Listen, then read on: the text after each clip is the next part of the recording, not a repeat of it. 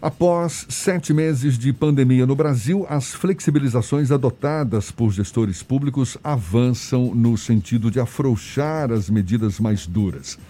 O momento ainda é de precaução, muitas pessoas ainda não adotam as proteções necessárias contra a Covid-19. E para a gente fazer um panorama, para a gente fazer um panorama da doença no país e saber sobre o que ainda pode vir pela frente, a gente conversa agora com o escritor, cientista e médico oncologista Drauzio Varela, nosso convidado aqui no Issa Bahia. Seja bem-vindo. Bom dia, doutor Drauzio. Um bom dia a todos e um abraço aos amigos baianos. Ah, maravilha. Muito obrigado por aceitar o nosso convite. A gente já pode afirmar que a taxa de contágio do novo coronavírus está diminuindo no Brasil? Aparentemente, nas duas últimas semanas ocorreu essa diminuição. Nós não sabemos o que vai acontecer nas próximas semanas. Então é cedo para fazer uma afirmação desse tipo, porque o isolamento social, que é a grande arma para a contenção da transmissão do vírus, está é, tá, tá muito relaxado no Brasil inteiro. Né? Você não consegue manter isolamento por meses e meses consecutivos. Né? Então, você olha as cenas que aparecem na televisão, você vê a população se aglomerando, muita gente sem usar máscara, e isso nós não sabemos qual vai ser, quais serão as consequências dessa quebra tão radical do isolamento. Agora, a gente já a gente já observou em outras regiões, outros países, que essa flexibilização provocou uma segunda até uma terceira onda. A gente está sujeito a isso também, não está, doutor Veralzi?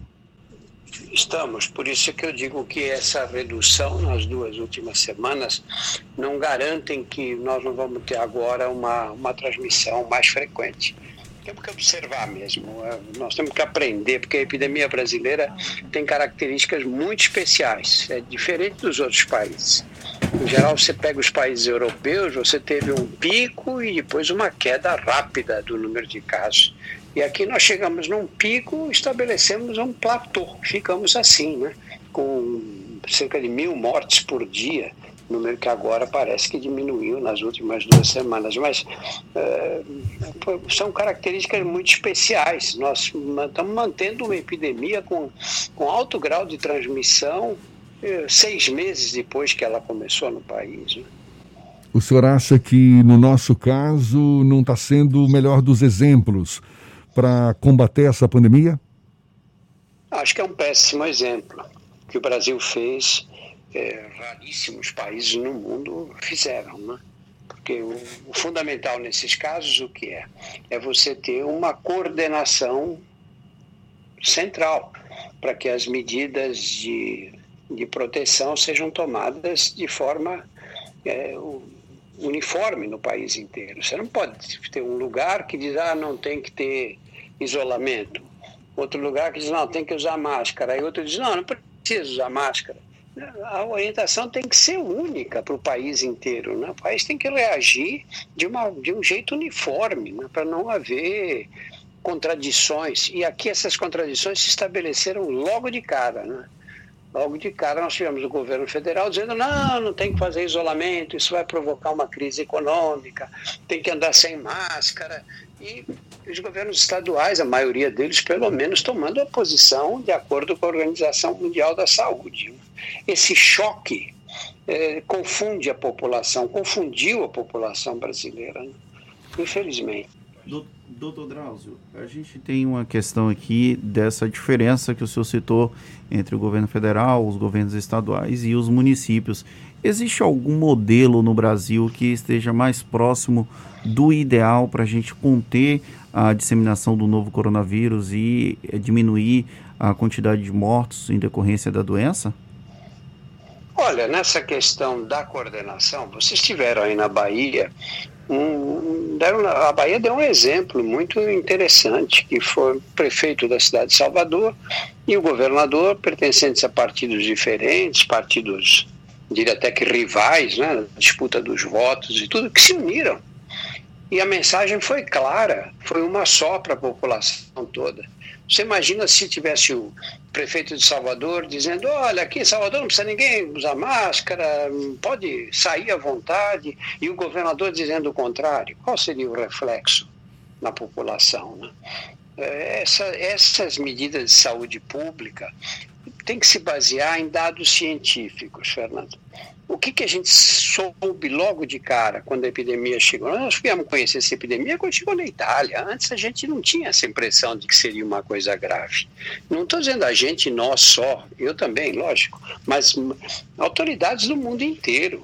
Ninguém achou que. Não tinha, nós não tínhamos dados para saber a, a real gravidade e agressividade do vírus. Mas quando chegou na Itália, nós ficamos sabendo. E ali o que a Organização Mundial da Saúde fez naquele momento? Mudou a posição, dizer, olha, é sério, é grave, e nós temos que, de cara, ter o isolamento social, porque é a única coisa que tem contido essa disseminação rápida do vírus. Né? E, e, depois se verificou que a máscara protegia também. Então, você tem que usar a ciência serve para isso, para te apontar os caminhos, as direções. Você não pode contestar os dados científicos, porque dados são dados, eles espelham a realidade. Né? Doutor Drauzio, no passado o senhor chegou até gravar um vídeo no começo de janeiro sobre a questão da Covid-19 e esse vídeo, inclusive, foi utilizado é, de maneira jocosa de maneira inadequada, falando: olha, o Drauzio Varela trata a, o coronavírus como uma gripezinha, então ele está mudando a postura. O senhor tem sido alvo constante de informações inverídicas ou se aproveitando de trechos descontextualizados de falas do senhor.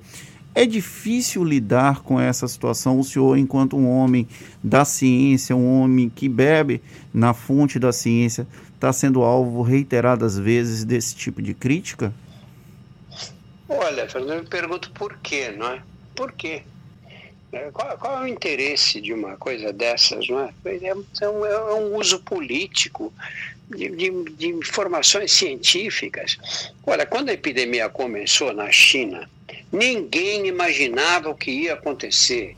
Agora, depois é fácil dizer, não, eu já supunha que. Não, não vem, ninguém imaginava. Você imagina que quando, no dia, no exato dia em que os italianos decretaram o isolamento social nas cidades do norte da Itália, porque a situação lá estava pegando forte, os espanhóis autorizaram a marcha em comemoração ao Dia Internacional da Mulher, que reuniu 200 mil pessoas no centro de Madrid.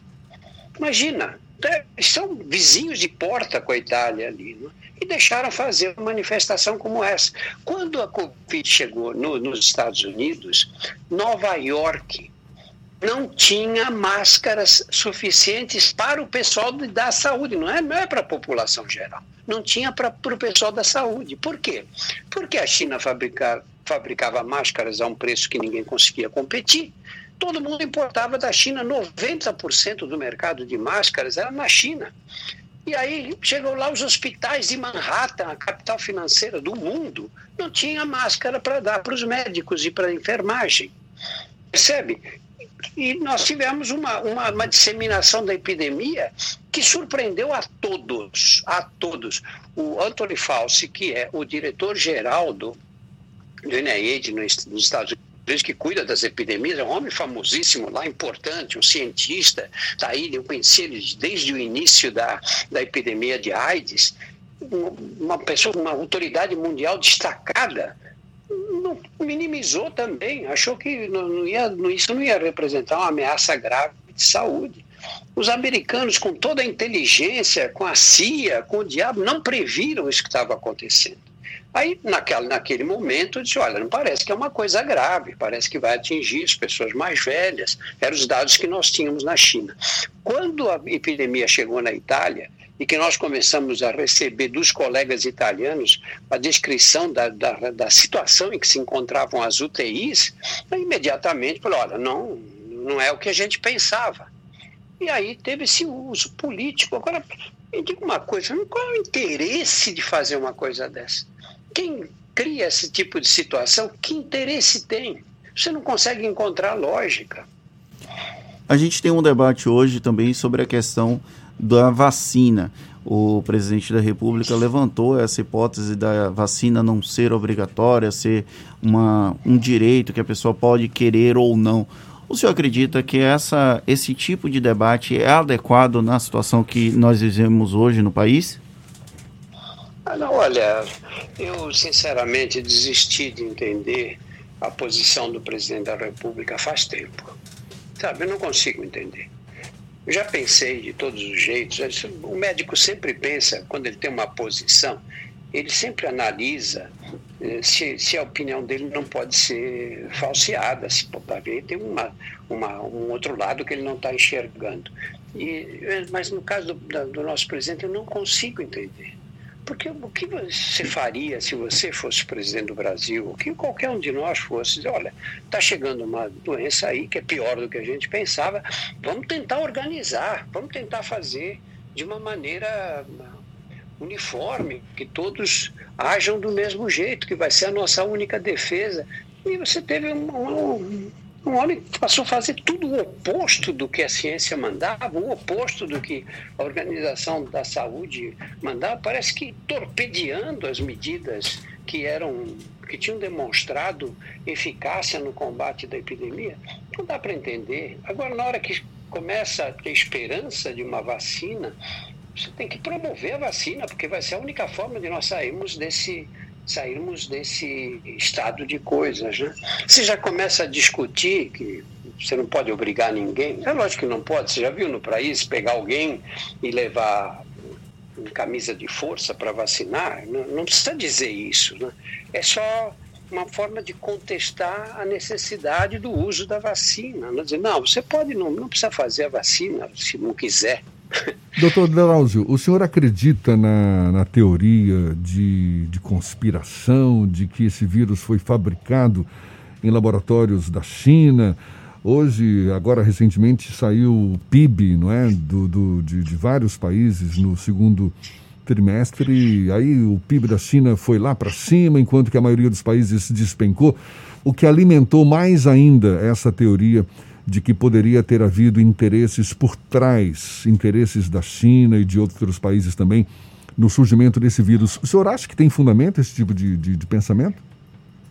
Olha, isso é uma, uma, invenção que não tem nenhum fundamento. Por que não fundamento? Porque nós, a tecnologia está avançadíssima hoje, mas nós não temos tecnologia no mundo para construir em laboratório um vírus com essas características. Nós não temos essa tecnologia, nem nós, nem os chineses, nem os japoneses, nem os americanos, ninguém tem.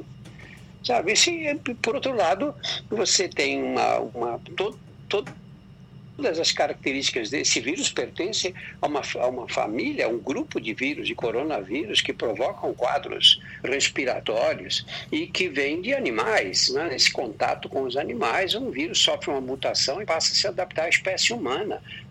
Inventar uma teoria dessa é loucura. É loucura completa. Doutor Agora, a economia chinesa subiu pelo mérito deles. É. Né? Exatamente. Agora, é, só para a gente encerrar, qual a sua opinião em relação à volta às aulas? O senhor acha que já é possível afirmar qual o momento certo dessa volta? Olha, eu vou te decepcionar porque eu não sei te responder.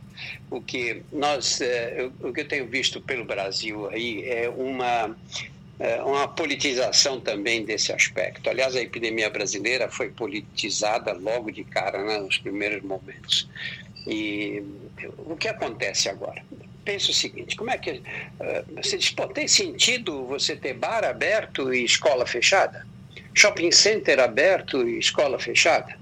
É, tem lógica, né? Não, parece que não tem sentido. Por outro lado, você vai levar as crianças para as aulas. Primeiro, você vai expor as crianças. Elas não vão desenvolver doença grave na imensa maioria dos casos, que felizmente o vírus não provoca complicações em crianças. É muito raro. É, e, por outro lado, a criança ir para a aula não, você, aumenta a movimentação na cidade, né? As, as crianças são levadas para a escola e elas voltam da escola para casa. Elas não, não desenvolvem doença grave, mas elas transmitem o vírus para para dentro de casa para os mais velhos, elas na escola você tem os professores, tem os funcionários todos, as pessoas que cuidam da limpeza, da administração da escola. Nós, nós na, na escola pública, as escolas públicas são muito heterogêneas. Você tem escolas ótimas, de boas qualidade, de boa qualidade, em prédios bem estruturados, e tem escolas que são têm instalações muito precárias. Como é que você vai separar as crianças? Depois, como é que você faz para que os funcionários da escola e os professores não se infectem? Muitos fazem parte de grupos de risco. Você teria que substituí-los e você teria que mandar material, estabelecer regras padronizadas que as secretarias de, de, da educação dos estados teriam que obedecer obrigatoriamente regras de distanciamento, quantas crianças você põe em cada sala, que o material necessário, máscaras, gorros, etc. Desculpa, luvas, sabão, álcool gel. Não é fácil você distribuir isso por todas as escolas. Tem que ter uma, uma logística adequada. E o que a gente vê o que é? Os governadores, os prefeitos sofrendo uma pressão forte, né? lógico, né? e tendo que tomar decisões. Diz, bom, então vamos marcar, começa a aula dia 1 de outubro. Chega 1 de outubro, não, vai, vai, vamos adiar um pouco. Nós estamos adiando sem, sem tomar as, as medidas de proteção que seriam necessárias. Tem que ter uma estratégia para voltar para as salas de aula. Não pode ser assim. Eu marco a data, 1 de outubro. Pronto, eu sei lá o que vai, como é que vai estar a epidemia em Salvador no dia 1 de outubro, ou em São Paulo, ou em Belo Horizonte. Tá certo. Doutor Drauzio Varela, muito obrigado pela sua participação aqui conosco, sempre muito bem-vindo. Escritor, cientista, médico, oncologista, Drauzio Varela, muito obrigado mais uma vez, um bom dia e até uma próxima. Um bom dia a todos e um abraço aos amigos baianos.